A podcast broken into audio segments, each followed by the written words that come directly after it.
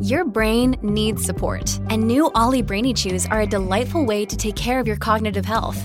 Made with scientifically backed ingredients like Thai ginger, L-theanine, and caffeine, Brainy Chews support healthy brain function and help you find your focus, stay chill, or get energized. Be kind to your mind and get these nootropic chews at olly.com. That's O L L Y.com. These statements have not been evaluated by the Food and Drug Administration. This product is not intended to diagnose, treat, cure, or prevent any disease. Welcome to the New Books Network. Hello, everybody. I'm Morris Ordway, co host for the podcast Queer Voices of the South, which is found under the LGBTQ Studies on the New Books Network. Today, I'm talking to Dr. Gregory Samantha Rosenthal about her new book, Living Queer History Remembrance and Belonging in a Southern City, which was released just this past December by the University of North Carolina Press. Gregory Samantha Rosenthal, PhD, is Associate Professor of History and Coordinator of the Public Concentration at Roanoke College in Salem, Virginia. She teaches courses in public history, women's and gender studies, and general education. She is interested in environmental studies, working class studies, LGBTQ, queer and trans studies, uh, community organizing, and scholar activism. Welcome to the podcast, Samantha. Thank you for having me it's really great to have you here. Um, the, the, the subject matter of broad LGBTQ history is something I've covered on several books uh, over the course of the time we've done this uh, podcasts uh, in the last year and a half. So uh, I found out a lot, I found I've learned a lot of information about our history, and um, some of it's very surprising. Some of it, of course, is uh, very upsetting. Um, but I always leave a little bit optimistic that someone's writing the damn history down, and that's that's what I love about your book. Um, so I'm going to uh, tell tell the listeners a little bit about the book itself. Uh, Queer history is a living practice. Talk to any group of LGBTQ people today, and they will not agree on what story should be told.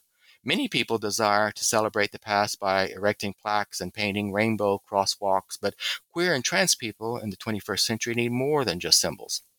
Today, they need access to power, justice for marginalized people, spaces of belonging. Approaching the past through a lens of queer and trans survival and world building transforms history itself into a tool for imagining and realizing a better future.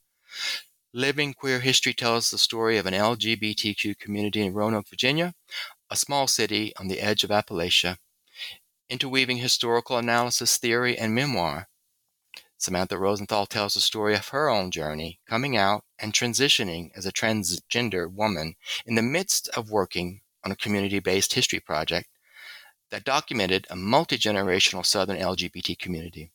Based on over 40 interviews with LGBTQ elders, Living Queer History explores how queer people today think about the past and how history lives on in the present.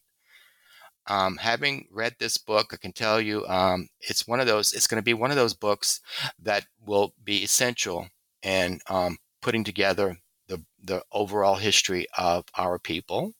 Um, and our people are so diverse, and I love that we have so many um, tentacles. Um, and I want to talk about that. but one of the things that really gave me chills is it's in the blurb of the book, and I'm going to reiterate uh, that is that uh, the main point of the book is that history lives on in spaces in physical spaces, um, the neighborhood gay bar or the HIV testing clinic. Um, and some of those, I know in particular bars, and we used to have publications, some of those are disappearing. So some of that physical space is has morphed and it's kind of sad. Um, so making sure we get it down is essential. Um, tell, t- tell us a little bit more about all that. Sure. So as I say in the book, I moved to Roanoke, Virginia, which is a small city of about 100,000 people on the edge of Appalachia in southwest Virginia. And I moved from New York City. And I had never lived south of Brooklyn.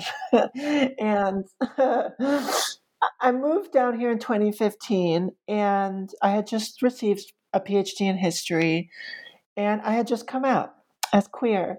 And I moved out here afraid for what my queer life and community would look like. I had no idea what to expect, but also hopeful that I could use my skills as a historian in some productive way. So I reached out immediately to I sort of Googled, like, imagine I Googled, like, Roanoke LGBT or Roanoke and gay or something, and to see what would come up. And I reached out to some of the the hits I got on Google, like the chair of the Diversity Center, which is an LGBT community center here, to the pastor of the MCC Church, which is a gay church, um, and just said, "Hey, I'm new in town. I'm a historian. Like, is that useful? You know, is there interest in doing something queer history related here? And there was um, a, an abounding interest in doing queer community history work in this community. It speaks partly to what you were just saying about people feeling, uh, really viscerally feeling the decline of queer spaces of queer publications such as local and regional newsletters, which had which had existed for decades, but when I moved here, had dried up pretty much. Um, and people missing old ways of being queer in space together. Um, people nostalgic about um, cruising culture, which has kind of disappeared. People nostalgic about, um, sometimes nostalgic about things that maybe are best left in the past, um, such as, you know, simplistic ways of thinking about who belongs in queer community that traditionally excluded people, right? So I came here and saw all of all of those feelings. I heard those feelings, and I heard uh, people's desires to work together to tell the story. And the book is kind of uh, a journey of telling the reader of starting at that point and showing how I realized that this is going to be much more complicated than I thought it was going to be. yeah. Um, it's very, very personal for you, and you're very generous uh, with revealing how personal this was for you because, as your blurb says, you began to began to transition while all this was happening. Uh, that's remarkable. I mean, isn't isn't one of those pile mountains big enough to climb? you got two, um, and so uh, you said you you know you moved there. You had just you were just coming out. Um, you must have been shell shocked, and not just because it's a southern town, but because of all of that. Right. Yeah. My marriage. I was married in a straight a straight marriage that had fallen apart. I had subsequently come out as a queer man initially and moved here with all within about 12 months of each other. Um, and yeah, so I was very disoriented. Uh, as I read in the introduction to the book, um, I didn't really, yeah, I didn't know a lot about the South except the stereotypes that I had been raised with as a New Yorker. Um, so I didn't quite understand the way race works here. I didn't quite understand, for example, you know, whether what it would be like being a Jew, a Jewish person here, which in New York is unremarkable, mm-hmm. but here in Roanoke is a bit more remarkable. And um, and yeah, it was interesting about negotiating my queerness because there was I could never find stable footing with two feet on the ground to really know who I was for those first few years because of the trans issue. You know, I, I had come out as a queer man in 2014. I moved here in 2015. And so my initial engagement with the project was interesting because, you know, I was perceived as a gay man, as a white cisgender gay man in the pro- in the spaces of the project. And I think, as I write about in the book, I think that that certainly shaped the way that people in the LGBTQ community at large viewed me and viewed this project. And it also certainly shaped the way I was thinking about the past. Um, and then it's not that it's not like I um, really wanted to deal with being trans, you know, because it is uh, it's a hard journey to take, but it was it was exploding out of me um, pretty soon after moving here. I started to wear women's clothes, maybe half time, and then you know got to a point full time I'm wearing women's clothes, but I still identified as a guy, and just grappling for a couple years around like what what's going on with my gender. And as I write about in the book, it, has been an interesting process to um, live my life uh, now as a woman and as a lesbian, and to engage with the history through those eyes. So it's like sometimes I tell people, I joke about, you know, there's the the EGOT, the Emmy, Grammy, Oscar, and Tony awards, and there's like a very elite class of people who have all all four. I like to say I've been gay, I've been a lesbian, I've been bi, I've been trans, I've been all LGBT. wow. so it's like a unique perspective from which to think about um, the different experiences within our community, having been a queer guy, having been a queer woman, etc. Yeah. Um, I love something you say regarding all that. You say you wanted to be in someone else's skin, and that is so powerful because I think that's the that's a, so a universal, especially with uh, young uh, future LGBTQ people um, who don't know yet what they are, who they are. Um, they just know that they're not in the right skin. um, so, and I read that it gives me chills because uh, it leads us uh, all to do things uh, to make our best guesses. Sometimes, you know, again, that's why the history is so important to record. Uh, we didn't have a whole lot of role models when I was growing up. You just kind of think, oh, I guess this is the next thing, and and you know that you're not going to be like the rest of those people um, that you that that in your family you know you're not you're you, you know you don't quite know what you are but you don't also know you also do know that you, i'm not going to be that. So so it's kind of scary that you you don't have everything laid out for you like they all do all nice and tidy. Uh, you have to really really accept that you're going to have to figure it out and sometimes that's thrilling but a lot of times it's very scary. Um, and so for you to have been all of those different pieces of of that acronym LGBTQ um, is pretty remarkable because not many people can say that. Um, you mentioned the lesbian word, um, and I'm going to um, ask you now that I'm jumping down because I have that word as one of my key words to ask you about. Uh, lesbians have had their own path in in the whole broader LGBTQ history, um, and so and so and a lot of people in LGBTQ communities um, the L, people wonder why is the L first? so it's not alphabetical. So uh, uh, lesbians have always been, um, you know, very, very strongly um, driven by by things that are um, unique, very unique to them. Whereas there's a lot of commonality in, uh, in the other components, bi and gay, and people who call themselves queer. Could be any number of those things. Queer could fit all kinds of things, and plus means whatever you want it to be. I think um, as and, and it grows and it's morphing. Um, but you write a chapter about lesbians, uh, or you you mentioned lesbians a few times in there, and how they have not had the same obvious path. Tell us a little bit more about that, and and that you yourself now identify that way. Right. Yeah, that's been an interesting journey for me personally, which is I kind of started in the chapter with. Um, how I'm relating to working with older women, older lesbians, and older bi women. Uh, how do I relate to them through my own identity when we're doing this collaborative history work together? Um, but the chapter on lesbianism is broadly framed by the question of uh, the question that's really raised by a lot of our queer youth today, which is that with the proliferation of non binary identities and uh, people who identify as pansexual and uh, all other kind of variations on the combination of gender and sexual experience, a lot of commentators have said, "Oh, lesbianism is disappearing. Like no no young people identify as that anymore."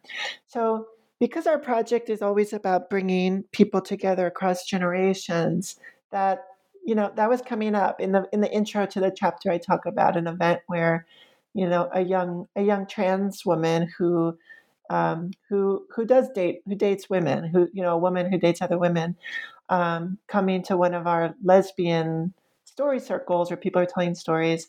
And then i you know i see her crying and she kind of by the end of the event she's gone.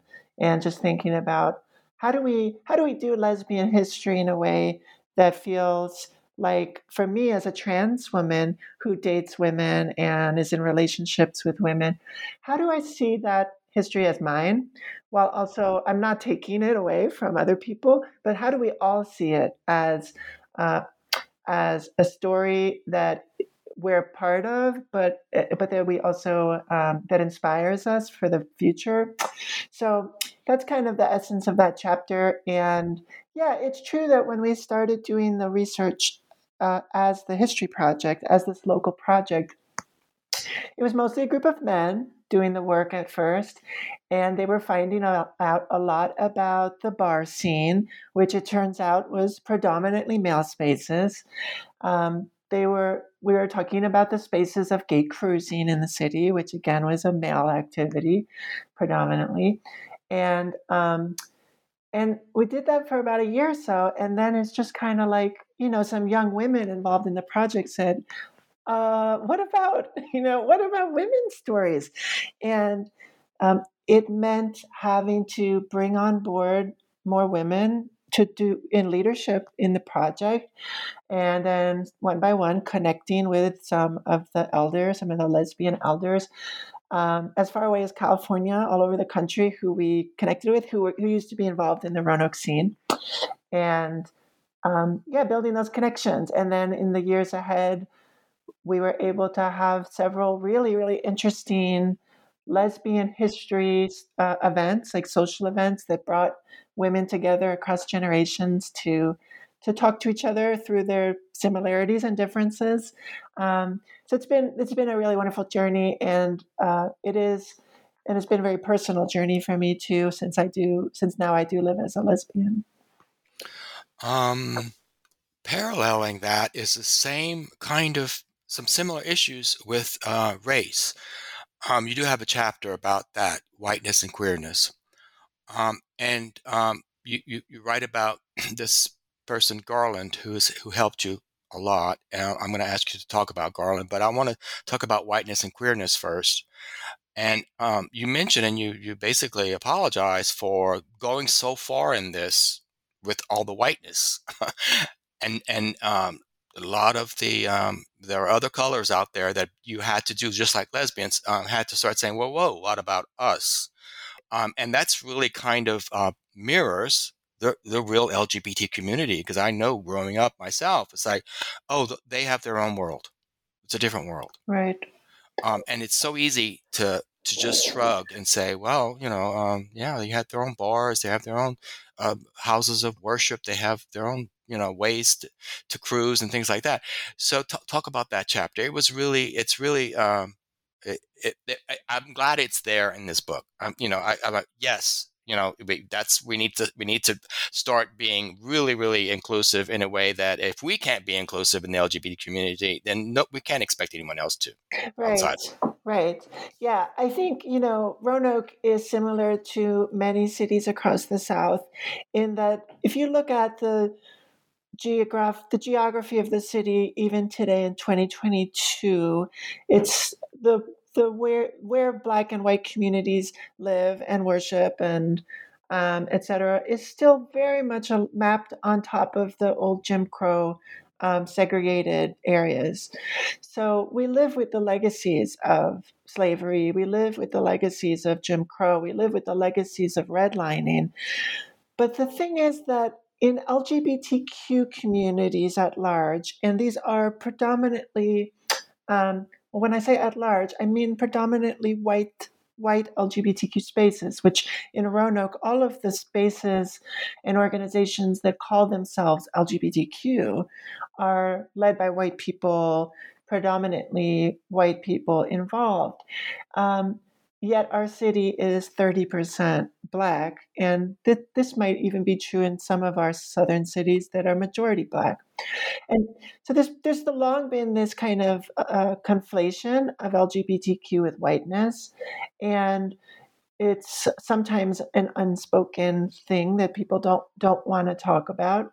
So our project at first absolutely ignored race. The project at first it was sort of colorblind in that we said um, we want to record LGBTQ oral histories. We want to collect archival materials. And anyone who raised their hand, we took them. And we found after a year of that that it was disproportionately, overwhelmingly white people and disproportionately white men who were raising their hands and saying, "Oh, LGBT history, that's mine. That's my story."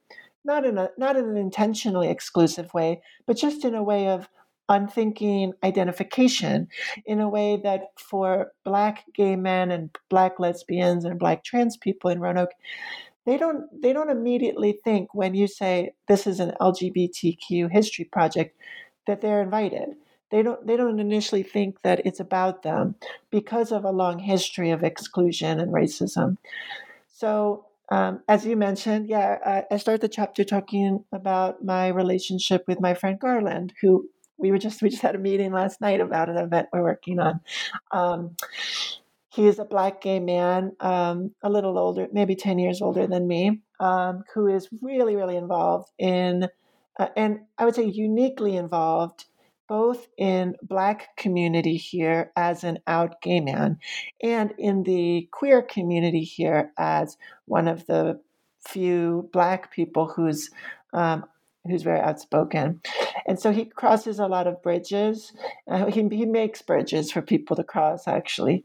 And he he he offered to do that for our project at first, and I talk about you know all of the politics and the issues that go into um, that kind of labor that Black people are often tasked with doing to fix white people's projects or to make them more diverse, right? Black people are always asked to make white spaces more diverse.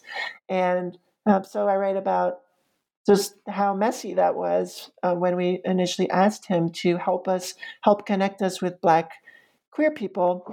Uh, and hopefully by the end of the chapter, the reader feels like, okay, we've messed, we've made a lot of mistakes along the way, and we have even at times reproduced these kind of pattern, historic patterns of white supremacy. But we have gotten better over time. And the, the great thing now is that there is a Black queer organization in Roanoke where there never was one historically. And there are Black queer centric events being put on. So just in the seven years I've been here, we've seen a change in that. Um, that's why I was so glad the chapter was there. It's um, it, it it it it makes you feel uh, me i say you us makes one feel that it's um, not being swept under the rug. You you you hit it uh, you addressed it full force um, and you talked about you know what it was to say to realize oh wait we're doing exactly the things that we accuse other people of doing. We're being exclusionary. Um, and then you d- go about correcting that. And that's what's so uplifting about. Yes, so by the end of the chapter, you're you're cheering for what happened there. So, uh, bravo, bravo. Um, I um I I love so many parts of the book. I wanted I just I just want to talk about you have a wonderful wonderful chapter title called Drag Queens, Sex Workers, and Middle Schoolers, and I know that just naturally works together. so talk talk about that. It's really it was really fun. Just when you, when you look at it, go, oh, I got to read that. right. And the title is hinting at the fact of, like I said before, we really try to make multi-generational conversations happen. And but when we think about trans history and trans communities there's a lot of misunderstanding and uh, uh, between young trans kids today. As young as middle school who i write about we work uh, we've partnered with this lgbtq summer camp in appalachia to do workshops around trans history with kids as young as honestly as young as 10, 11, 12 years old. And the elders who we've done the oral histories with are, you know, trans women who might be in their 70s. And yeah, so it's so important to connect. Uh, I wrote a piece for The Conversation, which is a, an online magazine, about this recently about how trans youth deserve trans history. Uh, young trans people deserve to know their ancestors to they deserve to know that trans people have been here for generations and that they don't have to they don't have to start the fight on their own um, and so we try to create that space but then we face the issues of okay well this older trans woman that we've interviewed talks a lot about sex work in her interview. That was a big part of her life. How do we talk about sex work with a middle schooler? Can we can we talk about sex work? And um, and we do, and we found that you know they're they're able to they're able to handle the material, which is wonderful. Um, what about the issue of uh, and then there's the issue of terminology and so so for some of the older people that we talk about in the trans workshop or in the trans chapter they might use the term they identify as a queen you know rather than as a trans woman or they use terms like transvestite or transsexual or crossdresser or maybe they ID as a drag queen and there's a lot of fluidity historically among these different terms. But for young people today, they can be very dismissive, saying, "Oh, those those were not really trans the trans people. The only real trans people are ones who call themselves trans." You know, and so that's where the issue of the stories of drag kings and drag queens comes in because we show through the oral histories that these people who performed on stages as queens and kings absolutely were thinking about their gender. They were absolutely exploring who they are and how they identify in the larger world beyond the stage.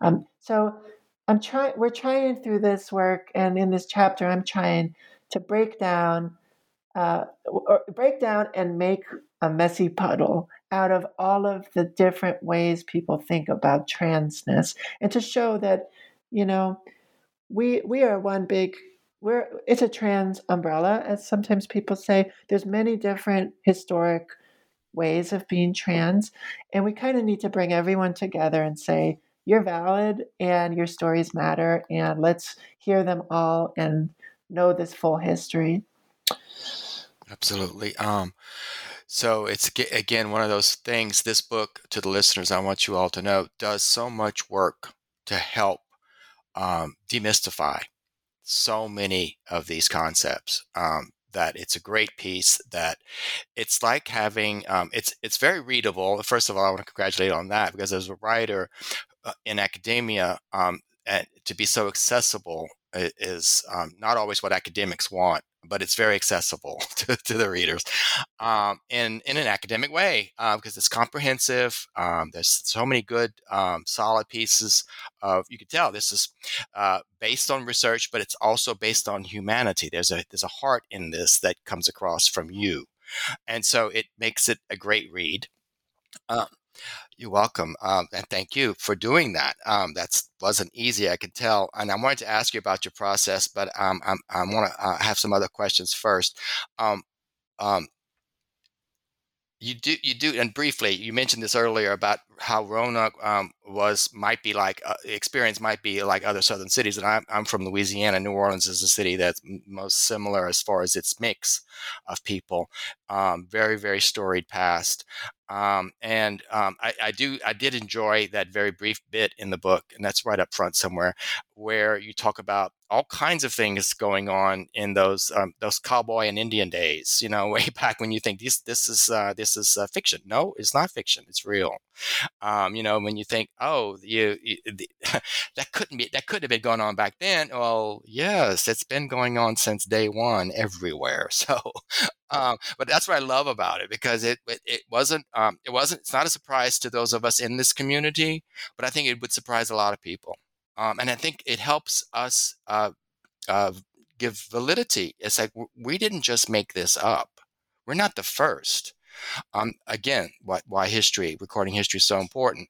And um, what you just talked about, welcoming uh, new members, young young people into this community, and making them know, especially trans people, that there's a place for you. Um, you're making space for this history. You use that that term a lot, making space um, um, for this history. Um, it it so deserves this space. Um, and you make that point beautifully. Uh, I wanted to talk, ask you about that word. It doesn't come up a lot, but it comes up in in the lived experiences of so many of us. Um, the word trauma.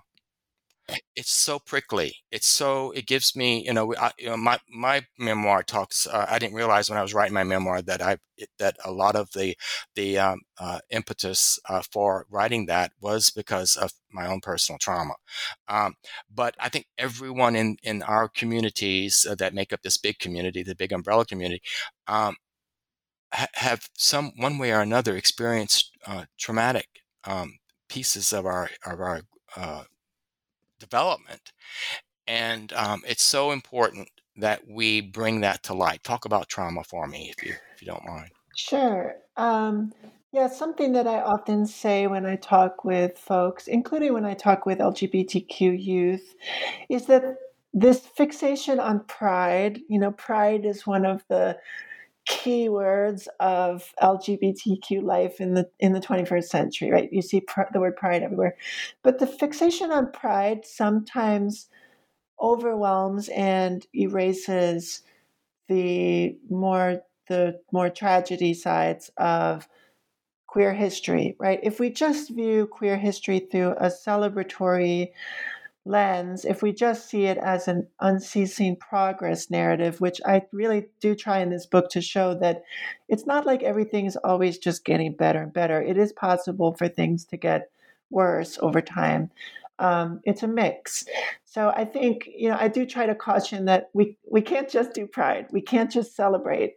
We have to to know the full histories to know both the amazing fun, uh, the disco, and you know the drugs and the sex and whatever was fun, but to also know the the tragedy and trauma of AIDS, the tragedy and trauma of policing, which is not always talked about. We've tried really hard here in Roanoke to research and to talk openly about history of very very harsh discriminatory policing by the local police department against gay people and trans people um, we talk about sex uh, i talk about sex work a lot in the book which is sometimes lgbtq people want to sh- to put that put that away eh, because, and not air the air it out in public. Same thing with public sex and cruising in public spaces. Sometimes people want to hide that away and not share that with the world.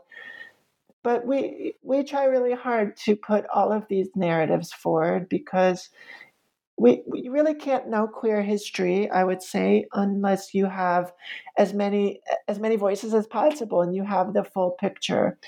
Um, there's a lot of stories that didn't end up in the book. Um, uh, the you know there's some of it in the book, but absolutely, if folks um, if you if folks would Google the Southwest Virginia LGBTQ History Project, which is our project, uh, you can listen to all the full oral histories with the elders, and there's a lot about the HIV/AIDS crisis, a, a lot, and there's a lot there's a lot of stories of trauma from the 80s and 90s, particularly from that era. And I didn't put a lot of that in the book because it didn't exactly fit the the stories the storyline but um but i've i've sat on many of those interviews and you know it's yeah those are the hardest conversations. Um having lived through that um i uh and lived through the 70s um i grew up in the 70s and having watched a lot of history unfold um, and progress and you bring up the term pride, which wasn't a thing back then. We wouldn't have had the audacity to, to be proud. Um, we were we were conditioned to be ashamed. Um, to get to pride, that was, and I think that's why pride works so well for so many people. Uh, but they, but you make this great point you can't have earned that pride unless you've been through so many things, and that's what we can't not let go of. Um, it, it's not um, uh, self pity. It's like no, no, no, no. You got to know the history because this didn't just happen organically. This was a lot of effort a lot of people. Our history, our, our heroes and heroines uh, were uh, people who did a lot of uh, dangerous things to get to that point of pride. Um, so I always, you know, when I run into somebody who is just coming out, who's young and just coming out and excited, and that's all they are, um, they want to, they want to revel in the fun part, which I think is human.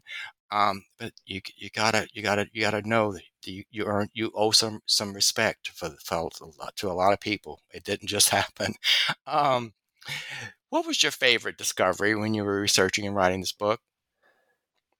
Um, well, I mean, I think the greatest discovery was about myself, right? That I was that's an easy one because um, that's core to the narrative of the book is real, realizing I was trans, which I, I tell the story of, you know, interviewing. Um, well, actually, I wasn't doing the interview, but being present when older trans women were telling their life stories, and it just hitting me. One of these interviews with my friend, um, who's a trans woman, maybe 70 years old.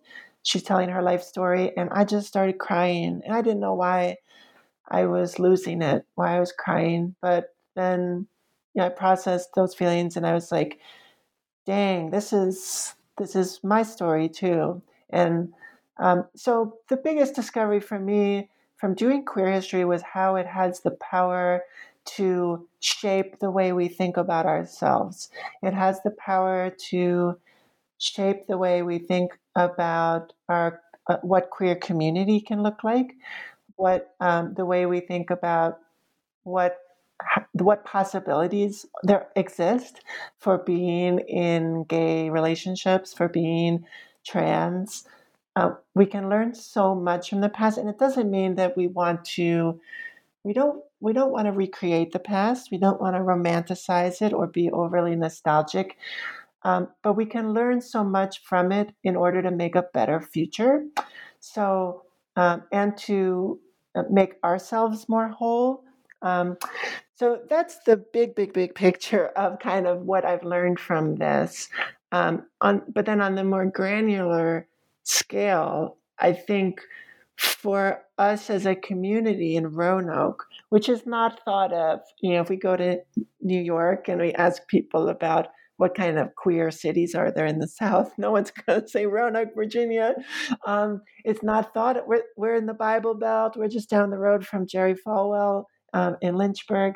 You know, so the, no one here, not a lot of people here think about this place as queer. And one of the great discoveries has just been to see Roanokers, young and old, gay and straight, as they've as we have told the stories from this book in public settings. And people realizing, oh my gosh, there were six uh, gay bars and dance clubs at once downtown in the late 70s whereas now there's like one. Yeah. You know and and just realizing like uh, wait elmwood park which is like the main downtown park where they have con- concerts in the summer and stuff. That was the main gay cruising strip, you know. So like when people see the city through new eyes when they learn these facts, so it's really fascinating. Yeah, it is fascinating. Um, I wish we could go on. I wanted to um, ask you um, what is happening what, from from because you've done all this work now. You're going to have a perspective that very few people and you have inside information that very few people. You're sharing a lot of it in the book. But what's next? Um, where do you think uh, we're going? Mm. Well, uh, well, here in Roanoke, locally, um, this project is continuing, the history project. So there are students right now who are conducting new oral histories. So we're going to continue to collect stories. Right now, we're collecting stories with rural queer people and um, outside of Roanoke City, which is great. There's a lot of queer farmers and there's a lot of just queer people who live in rural areas. So we're capturing those stories. Um, we're still looking at into the archives. We're digitizing these old newsletters that were published here in the 80s and 90s. Um, so there's still uh, there's still a lot of work to do. Of course, there's there's still a lot of work to do on the issue of race, of um, creating more opportunities for LGBTQ people of color here and in honestly in most queer communities in the US, um, creating more spaces for to center LGBTQ people of color's experiences and spaces of belonging. So that work is ongoing, and um, you know, I, um, I've become, well, many of us in this project have thought a lot about housing for the past few years. And um, we haven't really done much on it, but we've thought about how important uh, housing is as an issue um, uh, because a lot of LGBTQ people are renters and they're and disproportionately homeless, and there's all kinds of housing issues. And so um, I bought a house personally um, last year in the gay neighborhood, which I'm hoping to work on and create make it into a community space like some of those old gay houses that were community spaces back in the 70s and 80s here. Um, so the future is really ripe with possibility to continue to learn from the past and um, actually use that information to try to create spaces of survival and spaces of belonging and uplift each other today so um, I'm 100% committed to Roanoke as my home now. And I see the future as continuing to work with LGBTQ community here. Um, well, that is terrific. And I think you can definitely extrapolate that Roanoke as a good um, model for so many cities of its size.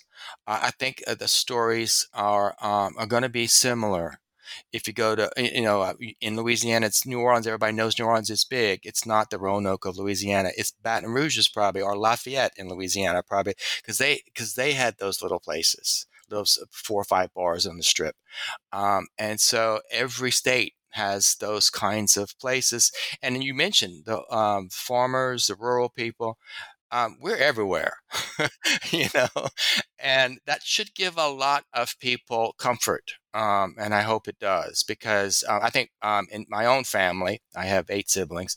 Um, the more they learned about us um, and the, the, less we were hiding, the more they became uh, compassionate and um, helpful and uh, interested and curious in a way that wasn't salacious and judgy, you know. So um, I think the more we, it helps us all out um, um, uh, with the future. I think the future can, can could should only be bright. We're going to have some more hurdles. Um, I do worry that politics might take away our our marriage rights, um, which I find uh, abhorrent of a concept. Because I was telling my sister when it was happening, my sister's a psychologist in Nashville, and I was saying we as a community did not have the term marriage as part of our emotional vocabulary. It wasn't available to us, so we really didn't think about it. We thought about it in jest. We would have parties, we would have mock weddings, but we all knew that, that they weren't real. They weren't regarded as real. And so when it happened, a lot of us were kind of stunned and say, I don't know how to approach this. I'm I'm thrilled, but I'm I'm, I'm nervous that it, it's not that it'll be taken away again uh, or just taken away. It hasn't. Been, it was only given once. So I, we need to definitely keep working to make sure those things like that don't happen. Um, anyway, um, enough of my preaching. Um, thank you so much for uh, talking with me today on our podcast. Um, even though you're a Brooklynite, um, your book is all about the Deep South and um, the, the, LGBTQ Southern experience. I wanted to remind the uh, listeners the book is called Living Queer History, Remembrance, and Belonging in a Southern City. And it's from the University of North Carolina Press. Um, and uh, if you have any more uh, comments to add, um, now would be a good time to tell us what your final thoughts are. If you have um, anything to add that we didn't cover. I don't think so, but I had a really wonderful time talking with you. This was a great conversation.